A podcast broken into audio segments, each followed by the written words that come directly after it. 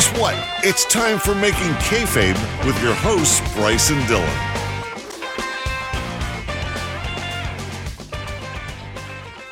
Ladies and gentlemen, welcome to Making Kayfabe, the podcast where two writers rebook wrestling's biggest missed opportunities. And hey, we're back! After a three month break, we're feeling rested, rejuvenated, and ready to bring you 12 more fantasy bookings for season 5 of Making Kayfabe. My name is Bryce. I'm joined by my co host and good friend Dylan, and today we have an episode which is over a year in the making. In fact, it's technically over 50 episodes in the making because I don't, I don't think there's I don't think there's any episode that's gone past which hasn't mentioned this individual in some way or form.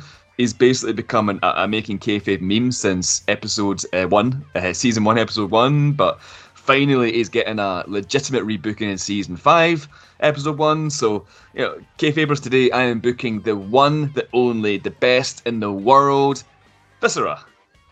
Hey, Dylan, how are you? I'm very good. How are you? Very good, very good. Did you did you prepare that list of your top 100 Viscera matches I asked you to do?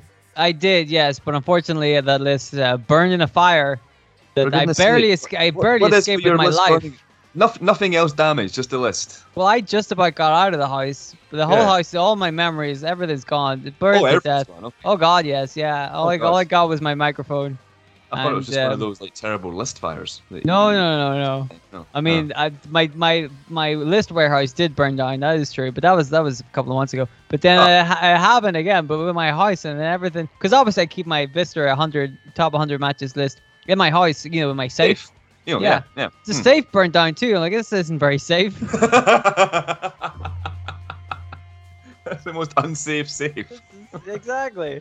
So I've I've been having a great time. Other than that, other than my house burning down and all of my possessions being burned, I'm having a great time. I mean, don't worry about it because you can just like give me your top 100 Viscera matches off the top of your head because it's such a precious list. You probably know it off by heart, right? I certainly could, but of course, you We've know, uh, we don't have a whole lot of time here because I know your your booking is very very long, and you know me, I like to ramble and take a lot of time with with with uh, the in between. So I wouldn't want to take away from the listeners.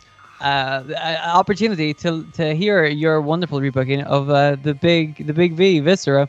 He's got so many classic matches, of course. You know the one against Kevin Nash, which Yep. is uh, infamous. Him winning the King of the Ring, of Famous course. Yes, the battle royale at the the hardcore battle royale at like WrestleMania 20 Mhm. 2000, I think. And uh, oh, remember we watched that tag team battle Tag royale? Team Turmoil, yeah, yeah. yeah, ni- 1999 SummerSlam. The the classic against Christian. You used that in the in the advert. Classic. Uh, there's yeah. CM so many. CM So many. Punk, of course. What was that that elimination chamber he was in? That he stunk up the joint. There are so many classic Viscera matches. oh man, there generally is. Like, uh, in, in all seriousness, you know, I, I'm genuinely so excited to book Viscera. You know, this is. I mean, people probably think I'm joking, but completely unironically, um, I actually I've always had a bit of a soft, soft spot for Viscera. Like, um, you know, like when I started watching wrestling as a as a kid, that he was one of the dudes that stood out to me because eight year old Bryce, you know, uh, to old Bryce, the dude was terrifying. You know, like my, my, parents used to buy me the, the WWF VHS tapes like from 98, 99 and, and Viscera was in the ministry. So it was literally this huge guy wearing like all black with the white out contact lenses, a blonde mohawk, surrounded by like a bunch of other scary dudes and fire. he's he's like he kind of dwarfed everyone he was in the ring with. So I remember just being in awe at the size of him. Um, you know, a- absolute unit. And maybe he's not the greatest wrestler. Um, Maybe. that's, that's, that's contentious. Um, but you know, but the guy the guy just appealed to me, and you know, strangely, I think that's rubbed off in the listeners because like this genuinely is one of our highest requested episodes just because we've mentioned him so much. Um, Mhm. And at the same time, like it's it's bizarre because like you'll see in a second. I think people don't, people still don't like Viscera, but I think they're just curious as to how we book them because you'll see in the comments from the from the listeners soon that so there's not mu- much flattering comments about Viscera. But um, but hey, speaking of that, like, should we go into kind of what the, the listeners had to say about Viscera? Yeah, let's do it.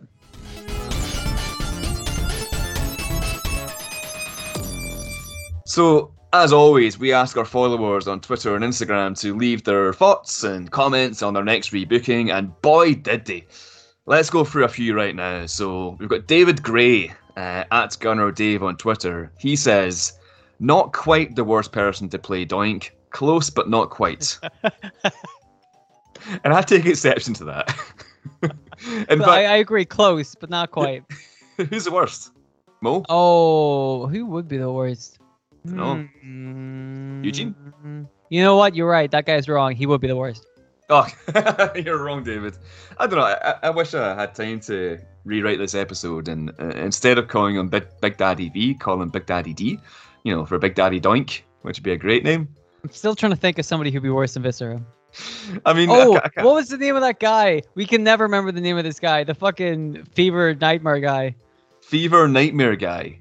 Remember we were watching him and on the stream, and Matt was like, "That looks like the fucking guy you'd see in your nightmares." Oh, fucking um, yeah, the Japanese um, The guy with the fucking but clown mask on. The, the mask is his face, yeah, or Yeah. something like that. The mask is a face, not his face. I fucking hope it's not his face.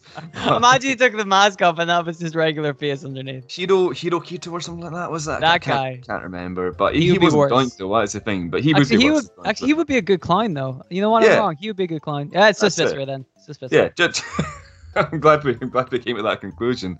Um, on Instagram, we posted a, a story asking asking listeners what were their thoughts on Viscera, Mabel, Big Daddy V, etc. Uh, John Villarreal responded. I had so much hope for all these characters, which is a great start. I was really happy with how this is going. Just end it there. Just- just leave it there. that's, that's all John had to say. That was his only sentence.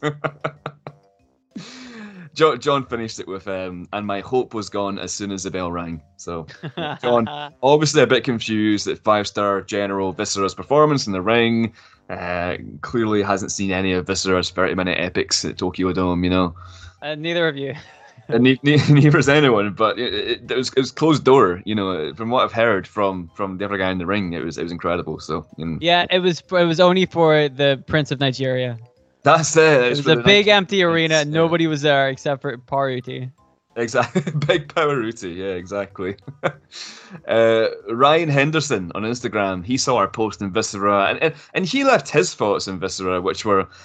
Uh, l- let me take a breath here because there's a lot to cover. Um, big titties. An astute observation, Ryan. Man's not wrong. Boy, they were big, and so it was. It was seeming like the you know the the kayfabe community not not overly positive about our boy Viscera, um, my boy Viscera. Um, but that that was until that was until I, I found the below comment. Li- listen to this. Viscera is the greatest fucking wrestler of all time. He should have been a multiple time world champion with record setting reigns. Take your Bret Harts, take your Stone Cold Steve Austins, take your John Cena's, and just give me Viscera. All I need in my wrestling is Viscera and lots of it. That, that was sent in by somebody called Bur Bur Bur Burris, I think. B- Uh, B. Kitcher. I don't know who that could possibly be. I, I can't pronounce his name, but I, I do agree with him. Um, you know, I really admire his comical mustache as well. Can, can Um, you can you imagine if all wrestling was just just all Viscera? Like how like you even you have to admit oh, that would, that would be if every wrestler was vi- the size of Viscera and moved like Viscera, and Yeah. the, it was just Viscera versus Viscera all the time. A, mi- Yeah. like a pay per view card, eight Yeah. matches of just Viscera versus Viscera. Even you, my friend, would have to go. It's a little too many titties for me. no man, take my money. That that's it. That's my game. That's it. That's what I want in my Yeah. wrestling. So, um, but yeah, to- totally agree with that guy. But uh, anyway, just a, a huge thanks to everyone else who left comments for today's episode in Viscera, which also includes Jason Ogarek, Chris Robson, and CJ Palmisano.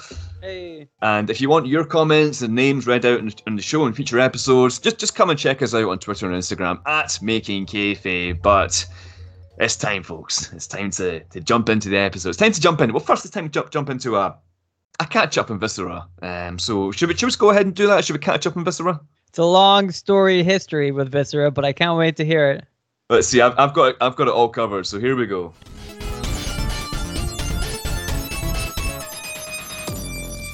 All right, the, the era of Viscera that I'm going to be focusing on today is around 2007, where Viscera was in his final WWE run, and this does include the transformation into ECW's Big Daddy V also, which will actually be like the main focus of today's booking, I suppose. But the history of Viscera does actually factor into the story, so I'm going to do a very quick rundown of his career to date, and then then kind of more slightly in depth of what did happen during this part of his WWE run. So.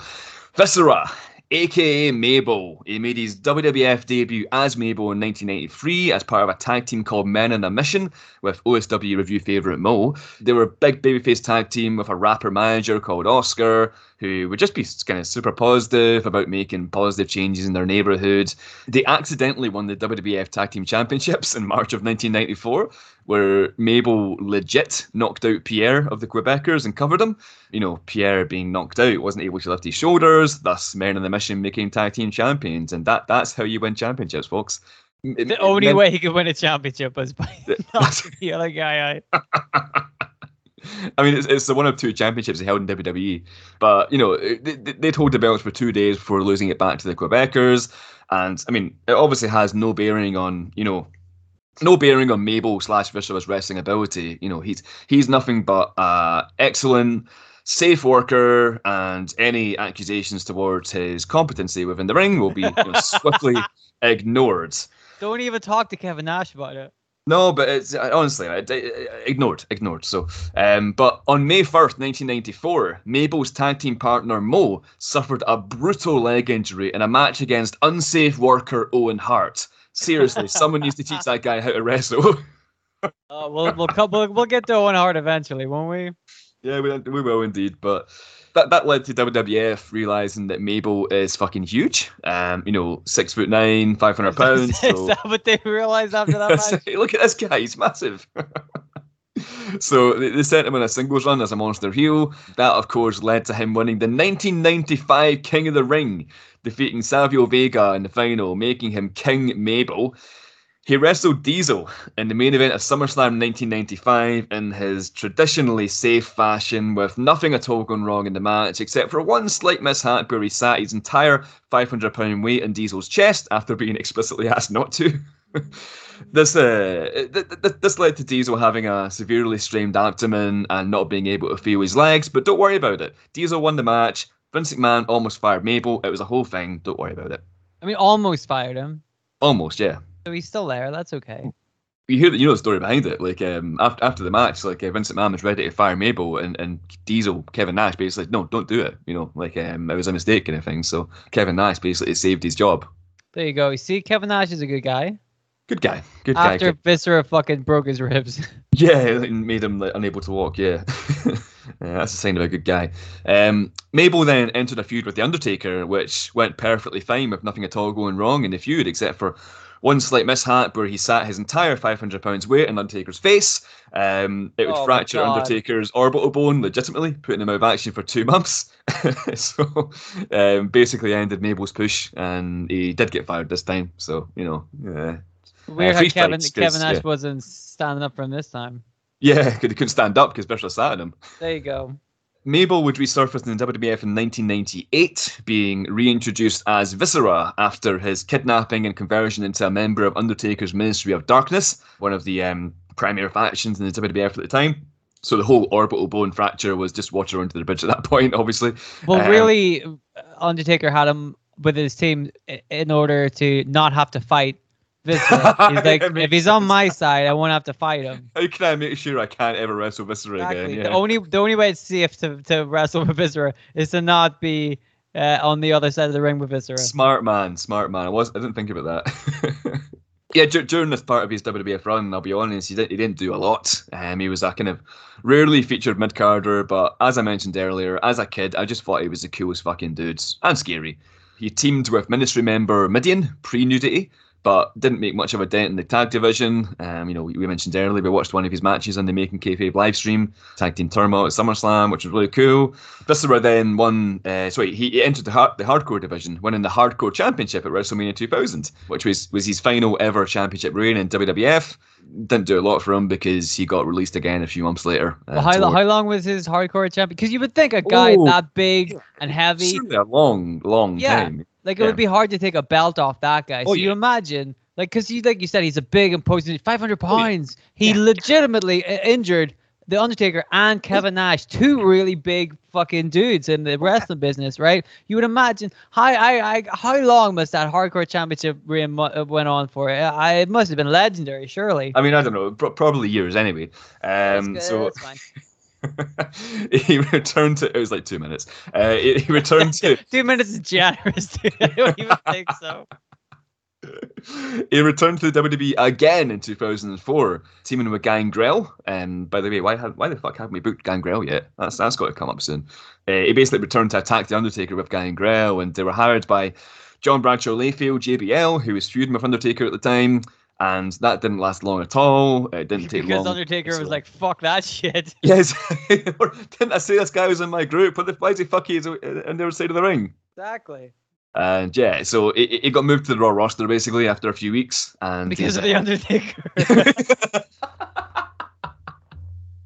Undertaker's got much more sway at this point in 2004. Getting the fuck away from me.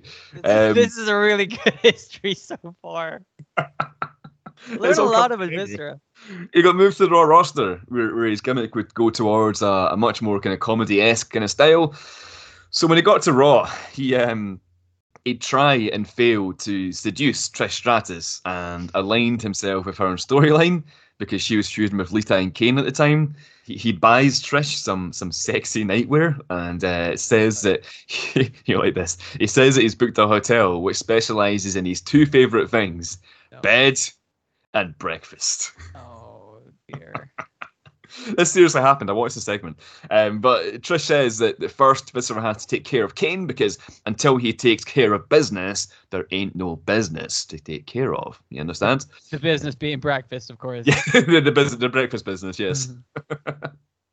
that's what B B and B is. Um, you know, breakfast and business, isn't Bre- it? breakfast business. I know how Viscera works. That's that's right. And uh, yeah, th- this led to Kane versus Viscera at Backlash 2005, uh, a six-minute, five-star classic, which he'd lose. I'm sure that's on your list of favorite Viscera matches. But after the match, Trish Stratus is calling Viscera pathetic, you know, saying that he's failed, he couldn't get the job done. Viscera then bear hugs her, hits her with a big splash, and then makes I think the, the, the sexy ear humping motion, um, you know, successfully transforming him into the, the babyface world's largest love machine. Babyface. He beats the shit out of Trish Stratus. He, he, turn he face? beats up a woman, and uh, that that's the babyface turn. Yeah, Can I just say? Can I just 2004. say, uh, Trish Stratus not injured at all. Kevin Nash, The Undertaker, got broke their bones. Trish Stratus. Trish is built like a brick shithouse, man. Like, Yeah, uh, not, not, not, she's- not like feeble Undertaker or Kevin Nash, you know. Well, people don't know she's actually like the female Wolverine. oh, The that bones sense. are made out of adamantium. Yeah, exactly. That makes sense. Yeah. So Viscera, the, the world's largest love machine, he starts an on-screen infatuation with ring announcer Lillian Garcia. Oh. He tries to just seduce her every week now. So one week Viscera beats Sylvain Grenier um, and asked Lillian to announce him as the winner again because, quote, it really turns him on. Um, He then Oh.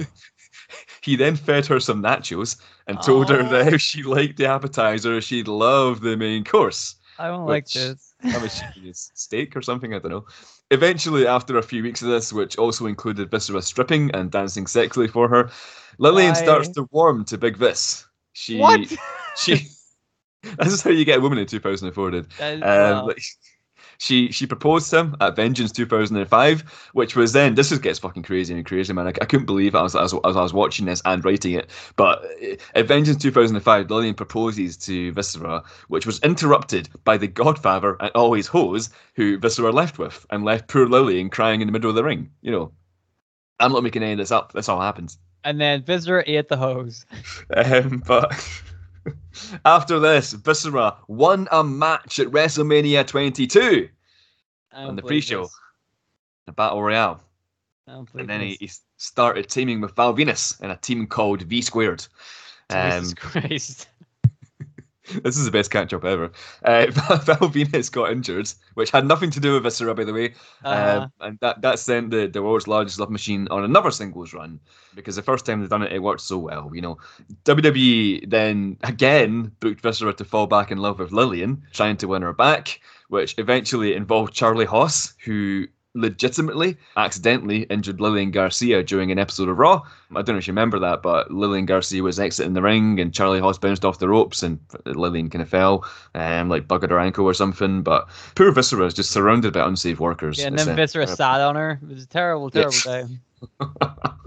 um, they get into a kind of love triangle kind of deal where Lillian turns them both down. So in response, they both turn heel on her.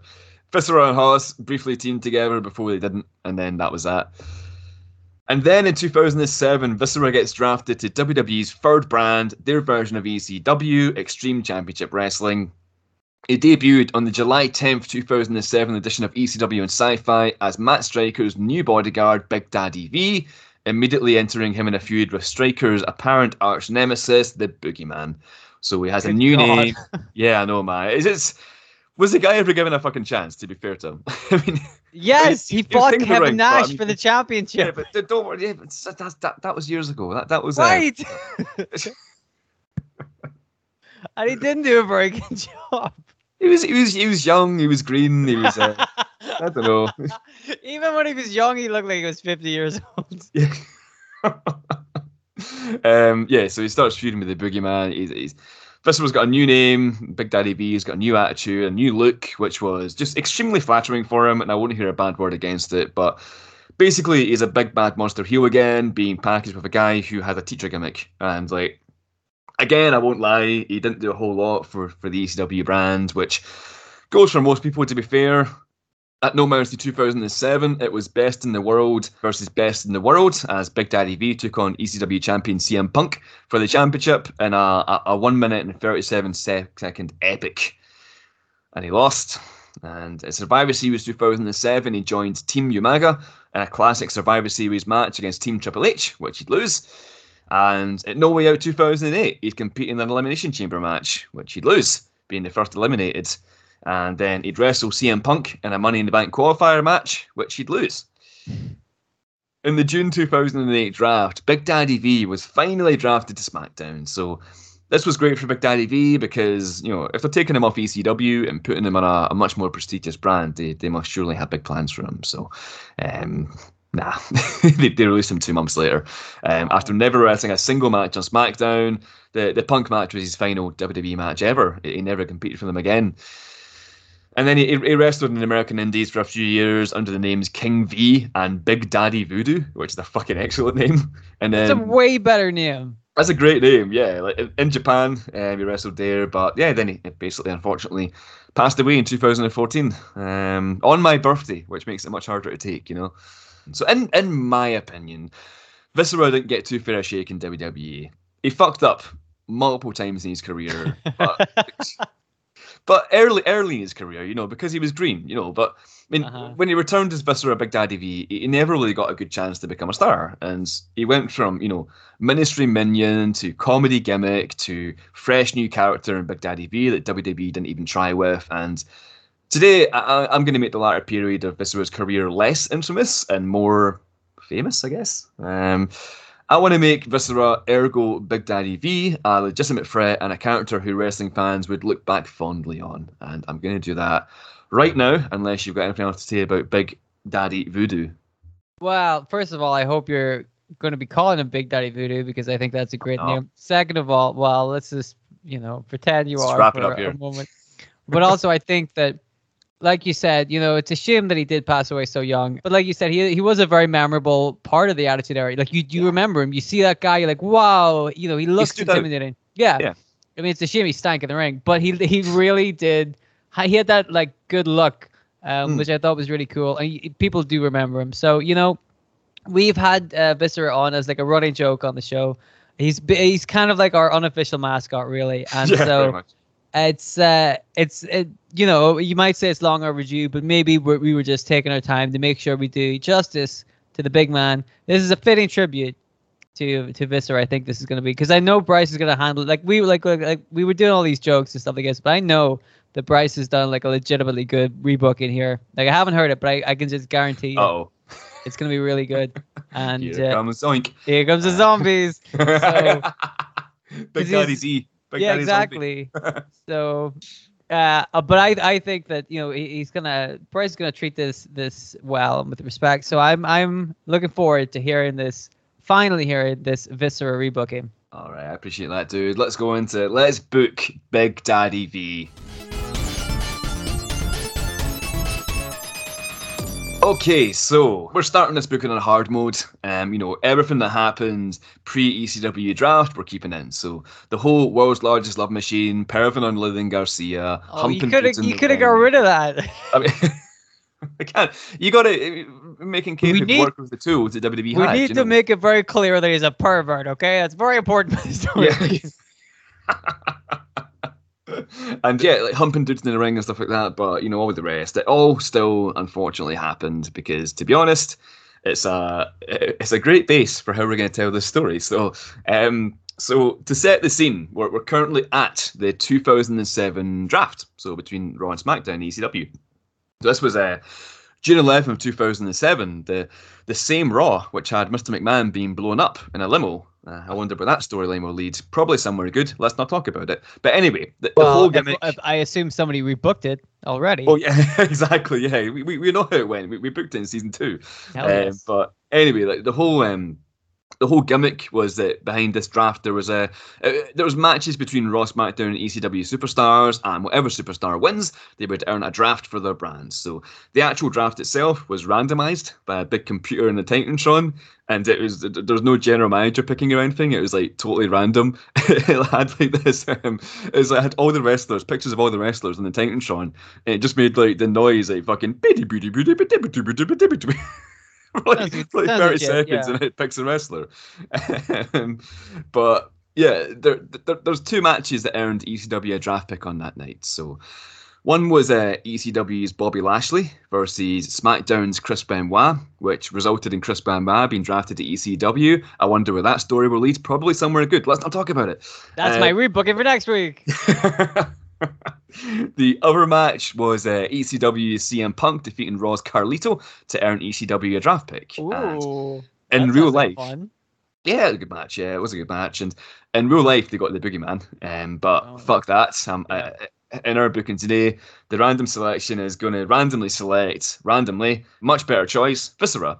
That sounds random. Yeah, it's all random, extremely random. Um, but yeah, and the immediate emotion we're trying to convey here is deflation. CM Punk, when he sees the pick in the Titantron, he's going to roll his eyes and audibly say, you know, oh well, you know, shrug his shoulders kind of thing. And you've got Michael Cole and JBL on commentary, and they're just going to take the total piss out of the draft pick. You know, oh, they, they got Viscera. Whatever will we do about Viscera? You know, just fucking, just fucking bury the guy. You know, make it make it seem like the worst draft pick ever. And the segment's going to end there, with Viscera's name basically being dragged through the mud. Anyway, that's my rebooking. Hope you enjoyed it, folks. Classic. Well, so, Kevin Bola. In all seriousness, later in the show, we're, we're going to cut backstage to Viscera's locker room. And he's sitting alone on a chair, hunched forward, and just looking at nothing in particular. It's clear that he's quite saddened by the reaction that his draft pick got, but that's not going to last too long because there's a knock on the door, and in walks who else but Mark Henry, the world's strongest man and the world's largest love machine. Two world record holders in the same room. And Viscera is going to stand up. Mark Henry is going to approach him. Mark's going to do all the talking here. Viscera just listens. So, Mark Henry, he's going to say, Listen, I heard the reaction you got out there. This ain't something anybody wants to hear when their name is announced. Those people looked down on you. Those people dragged your name through the mud, made you look like a clown. And you know what you did about it? You let them. You just let it happen. I was half expecting to walk into this locker room and see it turned upside down because of the rage you should be feeling, but no. I walk in here and I see you moping, feeling sorry for yourself. What the hell, man? What happened to you? Do you know why these people were laughing at you? It's because you're a crowd pleaser. You're the world's largest love machine, right? I've seen you do your thing, you're entertaining. But if I'm any other person on the roster here, I'm looking at you and I'm thinking, there's someone I can walk all over. You ain't intimidating anybody, that's your problem. Now, you and I, we haven't had many interactions over the years, but let me tell you something we do have something in common. Eight years ago, in 1999, I was in the same situation. I was sexual chocolate and everyone loved me. But who was I really, other than a nothing happening crowd pleaser? Nobody. I was nobody, and I wasn't getting anywhere. So you know what I did? I made the change. I opened up the Hall of Pain, and well, things have been going pretty good for me since. And Viscera's still staring at Mark Henry, clearly taking in every word. But before Mark Henry leaves, he has one last thing to say to the world's largest love machine. He's going to say, All I'm going to say is tell them who you are. Start from there, and the rest will all fall into place nicely. Viscera nods. Mark Henry nods back. Viscera's like, my name is Viscera. I keep telling people. Yeah, Viscera, God damn it. Yeah. Saying it for years. What the fuck? Nobody listens.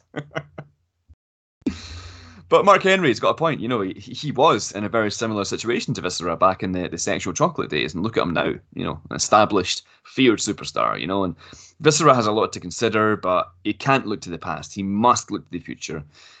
He needs to see this switch to the ECW brand as an opportunity to reinvent and re-establish exactly who he is. And suddenly, we hear a ringtone in the background. Viscera digs into his jacket pocket, pulls out his phone, and says, Hello. End segment. Raw continues. Vince McMahon gets blown up by Paul London, acting on behalf of Shane McMahon. It was Paul London? It was Paul London after all this time, yeah. Oh my god. I hope he went to prison. Season 2, Episode 1. Um, yeah, you have to listen to that. You guys have to listen to that. I assume, but we're in season five now. I assume you've listened to that stuff already. Surely. Uh, you, Go back and listen to it again. They're not fucking starting at Viscera, right? Can you imagine? So in real life, it took um, it took a few weeks for Big Daddy V, um, as he would now be known, to show up in ECW. But we're we're, we're going to stick to that as well. But when he showed up in ECW, he just kind of showed up. Like there was no hype. He was just there, you know. Hey, look, it's this guy. He used to be Viscera, you know. He, he, he was being used as Matt Matt Striker's muscle in his feud with Boogeyman, but Boogeyman doesn't get to drafted to ECW in this booking, so forget about that. However, what we are going to keep is Matt Striker. So, reason being, I, I don't think it was a terrible idea pairing the two together. I mean, there's like there's no negatives in my mind other than Striker's like lack of experience as manager. But like the guy could hang when it came to promos, and, and he's believable in his role as like the kind of Weasley kind of manager, you know. So let's keep that. So over the next few weeks after the draft, Striker is going to have airtime where he just hypes up the debut of this new client. You know, a man who is tired of being disrespected, a man who is tired of being overlooked, a man who has a new lease on life. And Striker promises that he will be bringing in an underappreciated legend to ECW, and that he will be doing so very soon. You know, hype it up just a little. No, don't don't just have Big Daddy V show up with no rhyme or reason. You know. And then on the July 10th edition of ECW and Sci-Fi, we're gonna have Mike Striker coming out with a new client. It's going to be Viscera, but let me tell you something. He's not going to be wearing the same fucking attire he had as Big Daddy V. We're not going to see the titties. The tits aren't going to be fucking flapping around. Like Oh, that's not fair. his Viscera's, I, I think, and I, I don't know if you agree, but his ministry attire was fine. Um, you know, the big leather coat. Um, you know, so the, the kind of uh, jacket, that kind of thing, like all, all black with the the uh, white out contact lenses and stuff. That looked cool, man. Like so, you know, I I, I say we keep him like that uh, attire wise, but um, and I, I think I understand. Like one one thing WWE wanted to do with Big Daddy V was show off all his cool tattoos because he's a very tattooed guy. So, um, you know, maybe we'll make it sleeveless or something. You know, just to mix things up a little bit. But yeah, you want to show off the guns, you know. yeah, that's it.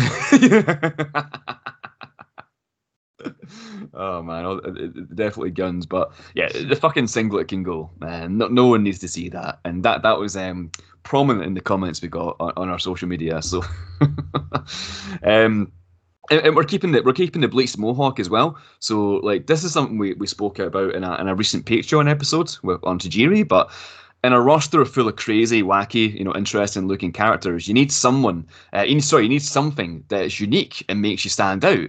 And that bleached mohawk was a big part of Viscera's unique look, so we're keeping that too.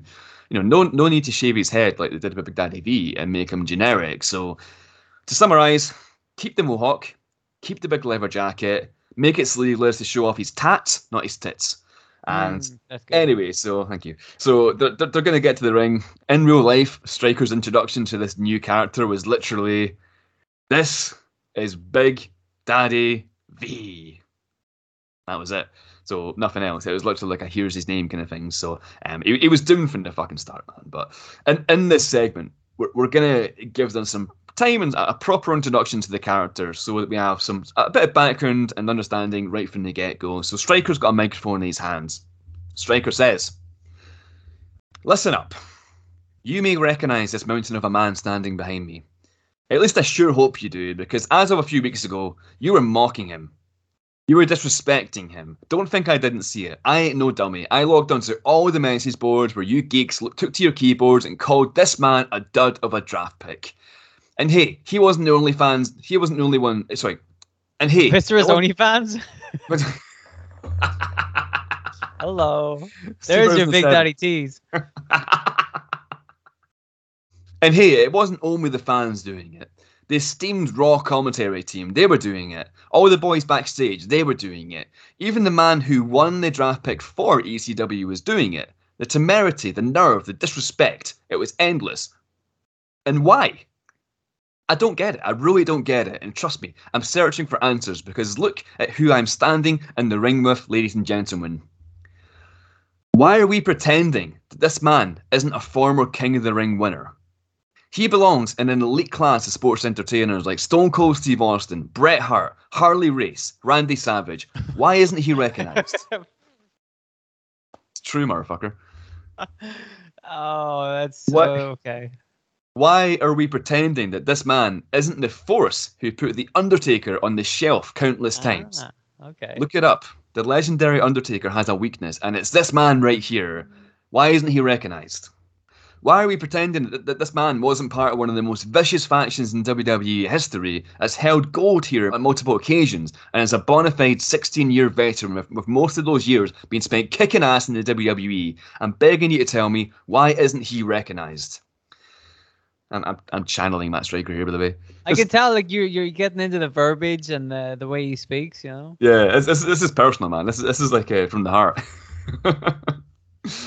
and for for a decade plus, this man has been a victim of a false narrative, and I don't subscribe to that narrative, and neither should any of you. From here on, we're going to celebrate the glorious history of this destroyer. Ladies and gentlemen, the man who stands before you was once known as Mabel, he was once known as Viscera, but now he has evolved. The man who stands before you has the same history, but a new name, because he's turning a fresh page in his storied career. He believes it's time to solidify his history, and I agree. I implore you to welcome and bow down to the man who now goes by the name Big Daddy V. And then I'd cap it off with a, a, kind of squash match, you know, where Big Daddy V just fucking tears through some guy in less than a minute, have him do all his moves, the spinning heel kick, the black hole slam, the running splash, you know, get get the guy over as a, a force to be reckoned with and, and leave it there. That's all we need for week one. As it happens, by the way, um, quick uh, quick quick factoid here, but on the episode of ECW after we debuted, he actually had a squash match against um, oh shit, what was his name? Tim Storm, um, the Ooh, uh, you know Tim Storm, NW, NWA champion. Yeah, that's it. He, he yeah. him, by the way. So there you go. Um, nice. But fun fact, but but as it stands, so as it stands right now, so uh, when, when the debut happened, we actually only have one more week to build something for the next pay per view, which was the Great American Bash 2007. But not to worry, we can do it. We just need to keep it simple because it's crucial that we get Big Daddy V on that show in some fashion. Whether it's a match, a segment, whatever. We need to make sure that it makes sense when he does appear. So get him in the spotlight, show that he's a big deal, show the transformation to those who don't watch ECW, maybe, you know, the, the Raw and SmackDown crowd, for example people who don't watch ECW. What the? I mean, yeah, few, few and far between, right? Um, but so we got to we got to build um, something here. So at the same time, in real life, there's a, a match being built for the ECW Championship between CM Punk and John Morrison. And there's a bit of history, obviously, between Big Daddy V and CM Punk, with Punk being the reason that V is now in the ECW roster now. But I also remember CM Punk was the one to roll his eyes and say, you know, oh well, when the random draft chose Viscera. So Big Daddy V hasn't forgot that. Matt Striker won't let him forget that. It's still very present in both their minds. So let's play to that. So in the main event segment, of ECW and Sci-Fi, um, this happens in real life as well. John Morrison, the ECW champion, has come out to dress down his challenger for the pay-per-view this Sunday, which is CM Punk. And he cuts a big old school promo saying how he's the kind of guy who accomplishes everything, whereas Punk is just a, a tattooed guy who doesn't know his place, etc. In real life, this ends up with Morrison cheap shotting Punk and laying him out. But in this timeline, we're going to have John Morrison hand CM Punk the mic. But before Punk gets a chance to say anything, a fucking freight train named Big Daddy V runs into him. Matt Striker, he's a conductor, and he orders Big Daddy V to destroy CM Punk. Big Daddy V slams Punk around the ring, splashes him, does all the trademark stuff, while John Morrison slips outside the ring. And as John Morrison passes Matt Striker on the outside, he slips him an envelope, perhaps suggesting that V and Striker, you know, are profiting from this beatdown, you know. And ECW goes off the air as John Morrison holds the title high at the top of the ramp, while Big Daddy V stands over the number one contender in the ring. And we get to the Great American Bash 2007, and before CM Punk versus John Morrison takes place, the backstage interviewer Todd Grisham, remember him, manages to stop Matt Striker and Big Daddy V as they're walking around backstage. Um, you know, Big Daddy V's getting his cardio in, you know. Um, and Todd, Todd Grisham, it, gets right to the meat of the issue, asking Matt Striker about the apparent bribe from ECW champion John Morrison to take out CM Punk last week in ECW and Sci Fi. And Matt Striker gives Todd a kind of knowing look and pretends to zip his mouth shut and throw away the key. But Big Daddy D, Big Daddy V, leans into the microphone and simply growls, "I'd have done it for free." So of course we need to remind everyone that V can talk as well. You know, he's not just this silent assassin. Having a manager who, you know, having a manager doesn't mean he's mute. So a nice simple segment, Big Daddy V insinuating that Punk is already on his hit list, regardless of any alleged bribery. So it continues the story nicely, less than 30 seconds of airtime, easy. Anyway, CM Punk versus John Morrison happens, and this is gonna this is gonna into kind of mega straightforward booking now. But towards the end of the match, Matt Striker runs out to distract the referee. When the ref has his back turned, Big Daddy V sneaks into the ring um, you know, all, all 500 pounds of him, suspend your disbelief. And uh, he flattens CM Punk. And this, this leads to John Morrison hitting Starship Pain and retaining the ECW Championship. Of course, post match, Big Daddy V is right in there, laying lefts and rights to CM Punk and hitting him with all of the big moves. And meanwhile, John Morrison has left the ring with his championship. He passes Matt Striker on the ramp and he just keeps walking. You know, wait a minute. Matt Striker, clearly perturbed, starts walking after Morrison. He doesn't have a microphone, but we can hear Striker screaming at Morrison, Where's the payment? You know, where's the payment? And Morrison responds back, I didn't ask for any of this. And he keeps walking. Or he would keep walking if it wasn't for Matt Striker running in front of him and delivering a hard slap to the jaw. And that echoes through the arena. John Morrison obviously ain't taking that. He decks Matt Striker with a single punch and starts laying in stomps in the stage. And Big Daddy V is beating down Punk in the ring, and Morrison notices it. So he's like, fuck it, you know. To, to send a big screw you to Matt Striker for the slap, he starts running back down the ramp to help the man who he allegedly paid to get beaten up. So Morrison gets into the ring and starts attacking Big Daddy V.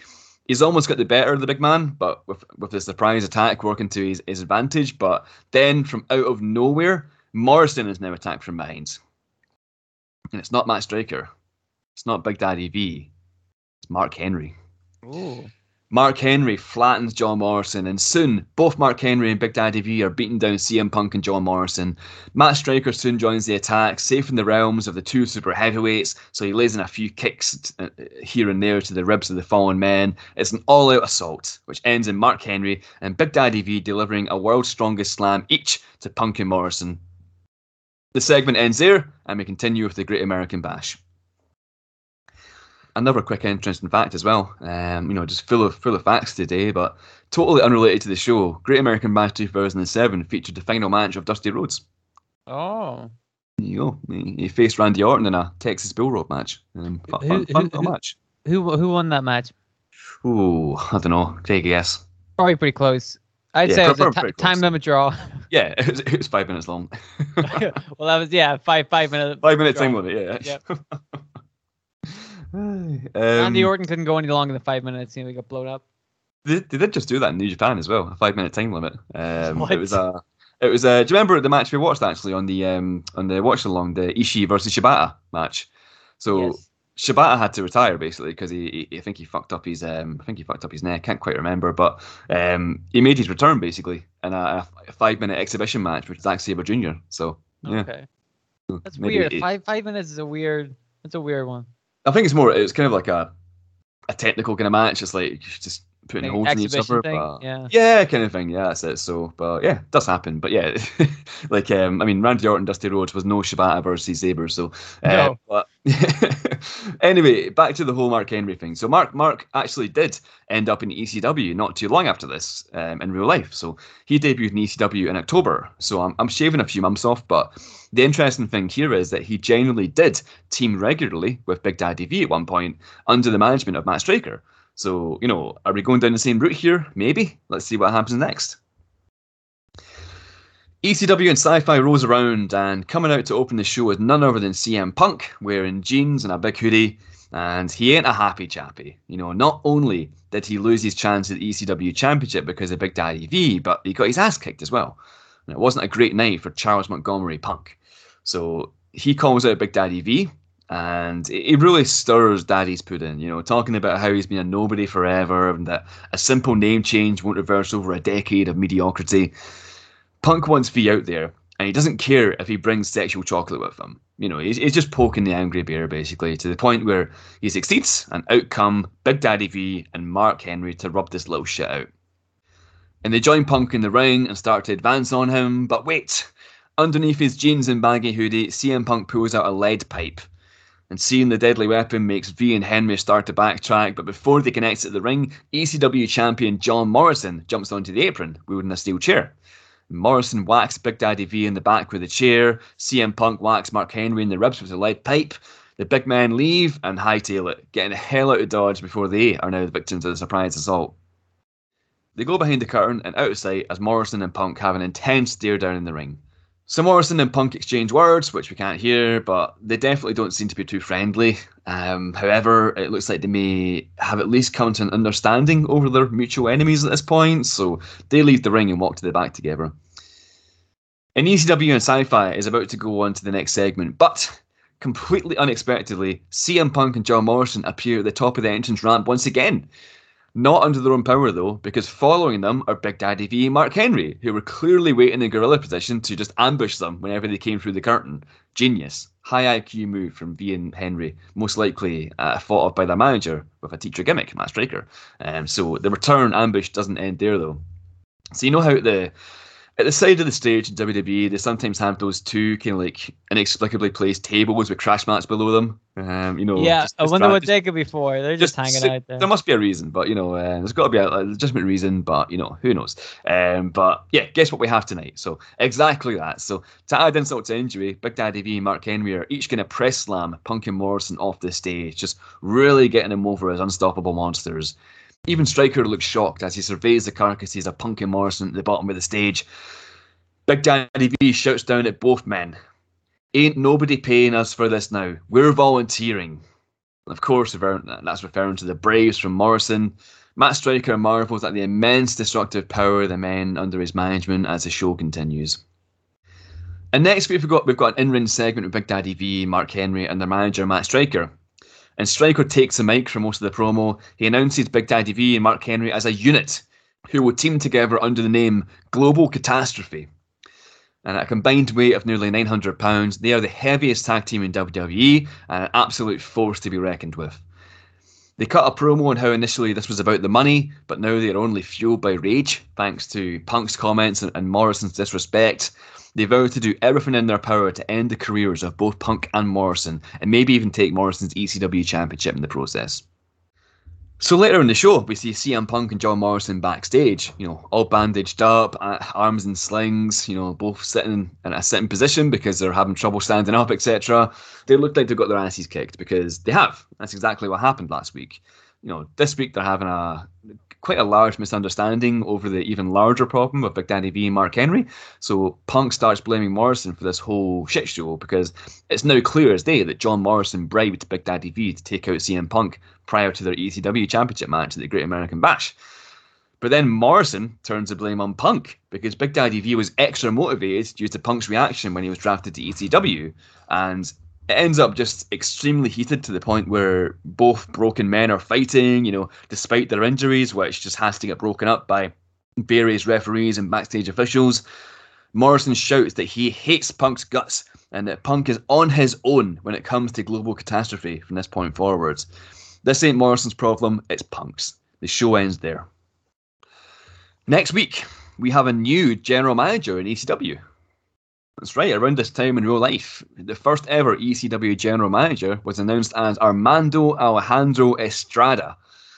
And legit, this is real life, um, which is extremely handy because we can use this. So, you see, Armando Estrada, he's been watching this, sh- this feud between Global Catastrophe and Punk and Morrison closely, and he sees an opportunity as a businessman, he, he, loves it when stakes are high. So, in his first act as general manager, he's going to book a match for tonight. And the match itself is fairly simple, probably expected at this stage, you know, right? It's going to be a tag team match, with one side being Global Catastrophe and the other being CM Punk and John Morrison.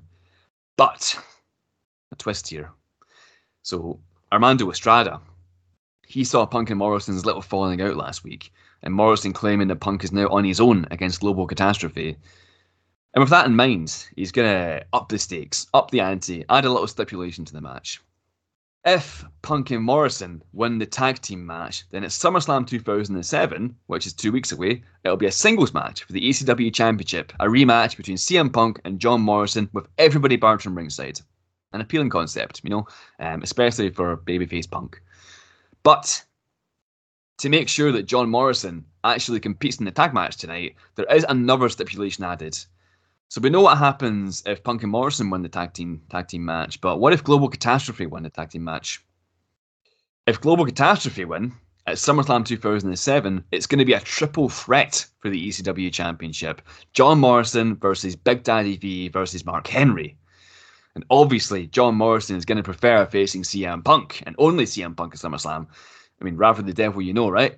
And it's just more appealing to fight Punk rather than two super heavyweight monsters. So Morrison now has a reason to once again fight alongside Punk, who he still can't stand at this stage. Anyway, the match happens. Global Catastrophe versus John Morrison and CM Punk of the ECW main event of SummerSlam 2007 on the line. And obviously, I'm not going to narrate the match move for move, but in the end, all four men are battling outside the ring. In fact, in the crowd, in fact and they're miles away from the ring, so far away that they can't even hear the referee's 10 count counting them out of the match. And that's what happens.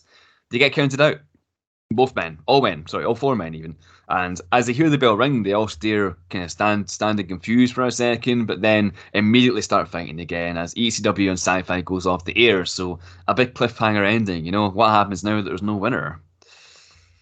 And we get to next week, and it's the week before SummerSlam, and we still don't have an ECW Championship match for the show. Not to worry though. General Manager Armando Estrada clears up this mess during ECW on Sci Fi. To him, the solution is simple, and it may be a solution that probably you guys listening have thought of too, but if we can't have a singles match or a triple threat match, fuck it, let's do a fatal four way. And so that's what's decided. At SummerSlam 2007, it's a fatal four way match for the ECW Championship with champion John Morrison defending his title against CM Punk, Mark Henry, and Big Daddy V. And on hearing that announcement, John Morrison just storms out of the building. This is the last thing he wanted to hear. Later in the show, we get a promo from Global Catastrophe and Matt Striker, who make it clear that though V and Mark Henry are facing each other in the match, they'll still be happy as long as the ECW Championship ends up in their camp when all is said and done. And finally, to close off the show, there's a brief CM Punk interview where he casts doubt over his chances in SummerSlam at SummerSlam. I mean, facing John Morrison alone is a, is a tough job by itself, but now you add Mark Henry and Big Daddy V to the mix, Punk's chances of winning drastically go down. But in all seriousness, Punk's been having problems with these two behemoths for weeks now. You know, he'd, he'd definitely rather they weren't in the match, but he's not going to complain about it or walk away in a strop like Morrison did he'll take this match, he'll do his best, and maybe, just maybe, he walks away with the ECW Championship. And then we get to SummerSlam as we start to round off today's rebooking. It's a it's a fatal four way match for the ECW Championship. Morrison, Punk, Henry, V. And it'll be an all out war. Maybe you get weapons involved in the match since it's ECW. Just have these guys go fucking nuts in each other. However, in the end, the winner of the match is going to be CM Punk. CM Punk. Whoa. fuck you. Caught you off guard there. oh, fuck me. I predicted it correctly. CM Punk's going to overcome the odds of uh, two behemoths and John Morrison by pinning John Morrison in the middle of the ring with the go to sleep. And CM Punk leaves SummerSlam 2007 as ECW champion, which again he actually was in real life. So this is sort of restoring balance to the world in a way. But yeah, Punk's champion to the abhorrent dissatisfaction of Global Catastrophe and Matt Striker. And that's where we end today's rebooking because at this stage, I, I think we've got a solid foundation from what Viscera's new character, Big Daddy V, is all about. You know, he doesn't need to win the ECW championship right now. He's only been this character for a month, and that can come in time, you know. So, and as we always say in making kayfabe, there's more to developing a strong character than just throwing some gold on them, you know. So we've got a solid foundation from Big Daddy V, and there's a future for the character as well. I mean, so there's plenty of places you can go from here. Um, obviously, the next logical step would be perhaps to continue this feud. Maybe it ends up in Punk defending his ECW championship against all three men in various singles matches, or maybe even a gauntlet or something like that to add intrigue. But for me, if I was to continue the story, I'd probably focus more on building Global Catastrophe as a formidable tag team. So being in this tag team gives Big Daddy V purpose and direction because he's now got a great act with a fellow pro and Mark Henry he established Global Catastrophe in first in ECW and then on SmackDown. Because in yet another gift of good timing, in November 2007, two months after we're ending today's rebooking, it's decided that the SmackDown Tag Team Championships will now be shared with the ECW brand. So ECW roster members can now compete for Tag Team Championships now. And just to put a bow on this, who were the SmackDown Tag Team Champions in November of 2007? John Morrison and The Miz. John Morrison so, and nobody else. Yeah, just John Morrison. Yeah, let's say John Morrison. But Global Catastrophe are coming for John Morrison once again. You know, and I think this time maybe they succeed. And maybe they finally lift tag team gold um, without having to knock anyone out this time. So, but that's the rebooking. Fucking finally done with Viscera. It's been done. It's done. It's done. It's done, and it's done. done. Done very well, if I may say so. Well so, done. So, first of all, I gotta just say, Global Catastrophe, I really like as a name. I think that's a great name for those two guys because they would be like, you know, two big, imposing dudes, and you need a good, appropriate name for them that kind of like strikes fear into the hearts of people. So I think Global Catastrophe is a great name for them. I like the idea of pairing them together with Matt Striker so that he can do the talking, but they can do like the power stuff. And yeah, you know, you're right in that there's plenty of options for that uh, trio because Matt Striker was a manager and a wrestler, so you could easily have some kind of shenanigans where Matt Striker goes after CM Punk and he has his big muscle guys beat up CM Punk, and then just you know for him to take the title, and then his muscle guys are like, wait a minute, we want the championship, for yeah. example. You could do that, or like you said, you could have, you know, those two guys going after CM Punk for a while. Although I agree with you in uh, establishing them as a tag team, I think that's what I would have done as well. Because there's, there's no other tag teams like it at the time exactly. as well. There's no, there's no super heavyweight tag team, right? Exactly. You get a, a couple of guys like that. They look really badass, opposing, strong men. You're like, how do we take the tag titles off those guys? Yeah. You know, it's the kind of thing they've done before with like Kane and the Big Show. Sure. You know, but uh, but we've seen Kane and the Big Show a ton of times. We haven't seen the tag team of Mark Henry and Viscera before. I think that's an interesting angle that you know people might not expect. I think people be like, oh, these guys again. But if you repackage them right and you have Matt Striker as their voice, I think that could work. You know. Yeah. There you go. I think that was uh, that was some good stuff there. That's what I'm gonna say. Would, would it would it make you interested in Viscera? I mean, a little bit more, but then but then again, in real life, you know, I got to see his his big titties, so.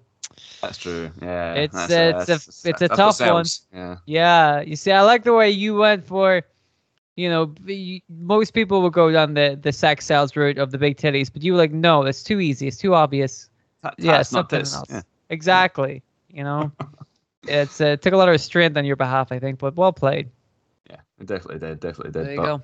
Good stuff. Yeah, just thanks, man. Like, just uh, yeah, it's happy to be done with Viscera. You know, just uh, it's been building for this is literally 50 episodes plus so um, it's good to finally be have have it done and just now we have officially done a viscera episode so you know it's um yeah all good so um but by the way as well i, I want to extend my thanks to one of our listeners actually uh, william bryant well, well, sorry william bryant um we were chatting a few months back now about Viscera, and he actually pitched the idea of Mark Henry using his transition from sexual chocolate to legitimate threat as Viscera's motivation for becoming Big Daddy V. And I'd imagine this episode would have gone a lot differently if William hadn't pitched that to me. So cheers, mate. Really appreciate you. Uh, and folks, if, if you're listening to this and have an interesting idea that you want to pitch for a future Making Kayfabe episode, just get in touch. Um, we love doing it, we honestly do, and we, we love taking an idea and, and building a whole episode around it. You know, it's a great challenge, and um, as you can hopefully see from this episode, we, we can get a, a, a good story out of it, you know. So um, so if you've got an idea, just catch us on the Patreon, DM us on Twitter or Instagram at Making Kayfabe, or email us at makingkayfabe at gmail.com. Anyway, new season means new tombolas. We've got some fantastic listener submitted tombolas for season five. So let's play Kayfabe Tombola. Yay!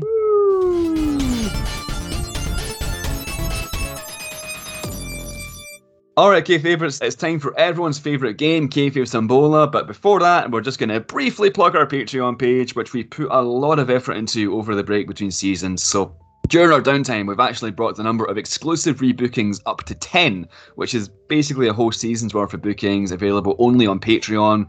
The, the three most recent ones we've added over the break are Tajiri, um, his heel run in SmackDown, Naomi getting involved with Roman Reigns in the Bloodline, and imagining what Braun Strowman, uh, sorry, what would happen if Braun Strowman returned as the Abominable Strowman.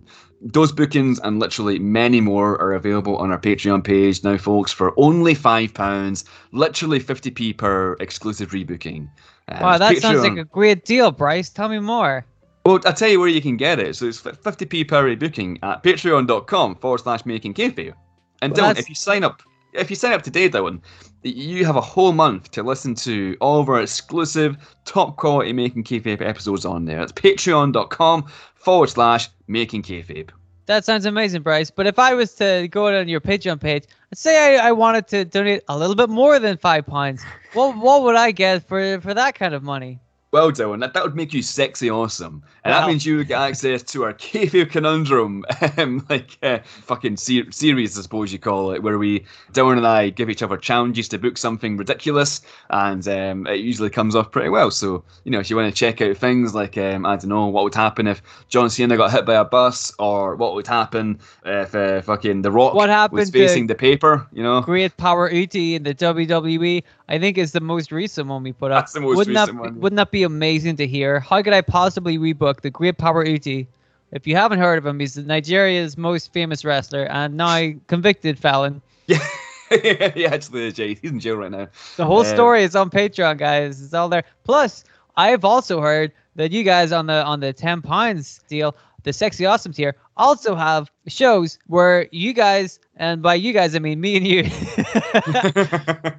we rewatch old classic wrestling matches, commentate over the top of them, including Owen Hart versus the British Bulldog. And, and, and other classic wrestling matches such as Invisible Man versus Invisible Yeah, I had to go to that one first, of course I fucking did. But also, you know, Lance Storm versus Bryan Danielson. yeah. I- For Ishii versus example. Moxley. Exactly. Yeah. There's some really good stuff on there, and you know, Yeah. we, Holly. We well, I like Hardcore Holly. We did it for you guys. It's it's there if you want it. You know, there's two different tiers depending on what you guys dig, and it's the because of that support you guys show us that we're able to keep knocking out plenty of uh, quality rebookings for free, and also a couple for Patreon. It's all because of you guys, and we really appreciate it. So check it out, patreon.com forward slash making kayfabe. Fuck yeah. And uh, I, I want to quickly thank our Patreons too for they also uh, voted on which episode we're going to feature in season five. So you'll see the results of those very soon because, uh, you know, as, as we release episodes every Tuesday here. But anyway. That's another thing. You see that? If you're part of the Patreon crew, you get to vote in all these little polls we do. You see that? That's right. There's all yeah, sorts of perks. Exactly. So many perks. And like, it's fif- 50, five pounds or 10 pounds a month. That's all, Also, all we ask. All we They, ask. they got early access to the Book of Like Russo stuff as well. Remember? That's right. They get early access to all the episodes as well. Like it's just a, it's a good deal, folks. You know, it's just a uh, great deal. it's a fantastic deal. So if you want to, I mean, just by listening to this episode, folks, you're doing doing us really good. But if you want to support us with your wallet, then Patreon's the place, and you get a lot more, a lot more back for it as well. You know. So, um, but anyway, Kayfabe Tombola, the, the the return at long last of listener submitted tombolas, um, because on the Patreon, you just um, couldn't be and I- bothered. yeah. on, on the Patreon, uh, Dylan and I set each other kayfabe tombolas, which uh, are always terrible. So, um, but terribly good. If this is your first time listening to Making Kayfabe, first off, excellent fucking choice in starting with the Viscera episode. right. Here's a brief explanation of kayfabe Tombola. So in front of me, I have four wrestlers and four wacky scenarios, randomly numbered one to four and lettered A to D. Dylan here is going to give me a letter number combination, and whatever wrestler and scenario he lands on, he'll have 60 seconds to spin the perfect wrestling storyline for it. And this week's kayfabe Tombola has been sent in by CJ Palmisano Hey. Our good, good friend CJ, uh, who also has a wrestling podcast uh, called the Not Another Wrestling Podcast, which we've been on Yes. as a duo and, and and also individually now. He's been on our show as well. Um, you know, go check that out. Go check out his podcast. Also has a podcast for nerds uh, called Fan Speculation, which focuses on all things Marvel, Star Wars, uh, video games, and everything in between. So both are available on your favorite podcast app, folks. Not another wrestling podcast and Fan Speculation. Go check him out. Anyway, Dylan, your finest number letter combination, please. And now I have to remember the difference between letters. Numbers and letters. Yeah, you got this, I, man. I would like to go for uh, one. No, I changed my mind. Oh no. I'd like to go for four A. okay. Um. So, do you know what one was? Yes. So one was John Silver. Okay. So you didn't get him. Mm-hmm. Uh, you didn't get Evil Uno. Oh. I think I see a pattern here. You didn't get Colt Cabana. Oh, I would love Colt Cabana. You got The other one. This is not a pattern, but also it's, it sort of is. Um, you got Viscera. What? not a word of a lie. You got fucking Viscera. Why did you pick three members of the Dark Order other than Viscera? Because Viscera. Is he part of the Dark Order? No, sorry, Viscera. Viscera uh, is part of the large order. I think you'll find. Hey. um, four A, right? You said four A. Yes. Yeah. So you could have had, you could have had Viscera gets an amnesia gimmick, which is all Okay. Tombola is anyway. yeah.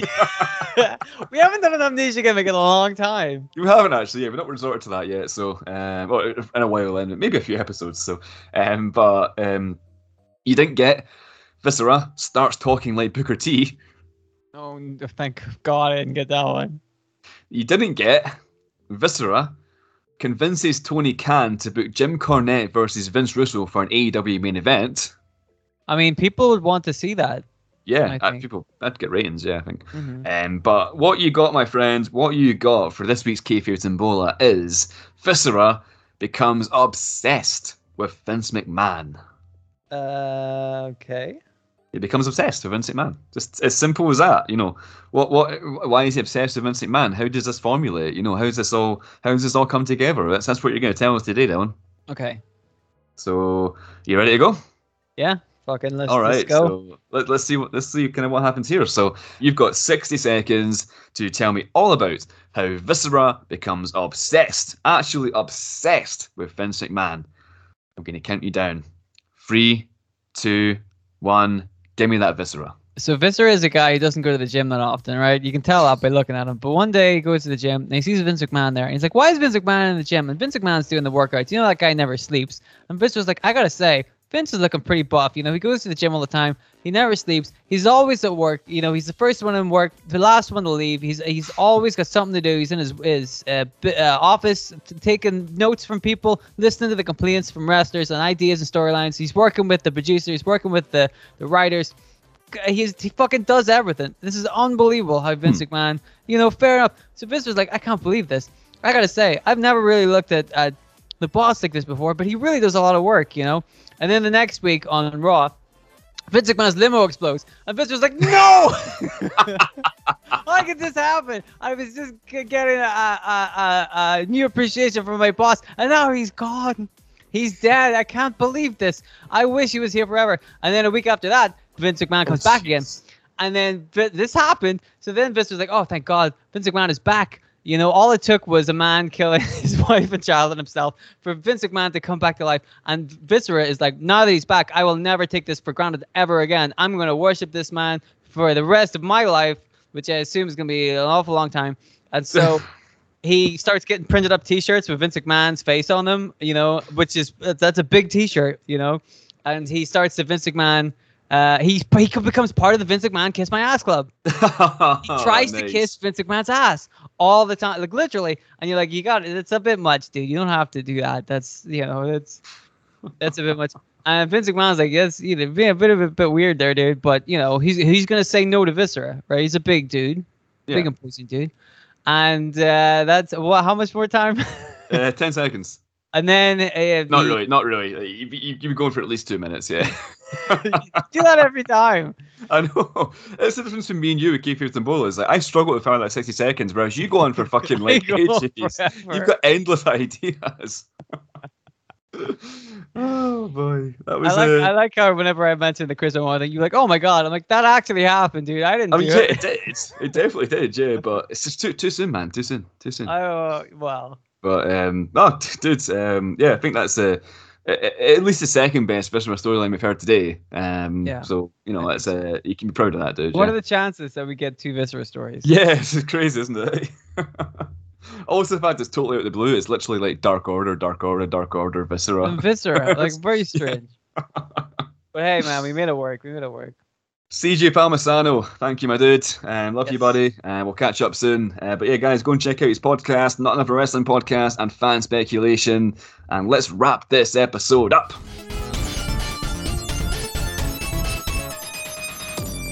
And season five is truly, well and truly kicked off, folks. Thank you for listening to our show today. And once again, thank you for your patience while we took a little break to refresh and come up with some new bookings. The time off helped us so much, it really did, you know. If you enjoyed today's episode, a five star review goes a very long way for us if you're listening on a podcast app, so please do that if you've got a spare five seconds. If you're listening on YouTube, like, comment, subscribe, etc., that helps us out as well. We're on the Twitters and Instagrams at Making Kayfabe. Come check us out on there. And of course, if you want to support the show with your wallet and get some awesome content back for it, you can go to patreon.com forward slash Making Kayfabe. Next week, Dylan's back in the hot seat and he's got a seriously awesome rebooking for it. Dylan, have you got a clue for what happens next week? I don't know, man. It'll really tug at your heartstrings next week. I gotta say, it's a, it's a little related to something that I've already booked. oh, if you know what I mean. All right, okay. Okay. That, you know, you know what I'm talking about. It's got, it's got to be um, uh, Lance Storm Part 2, right?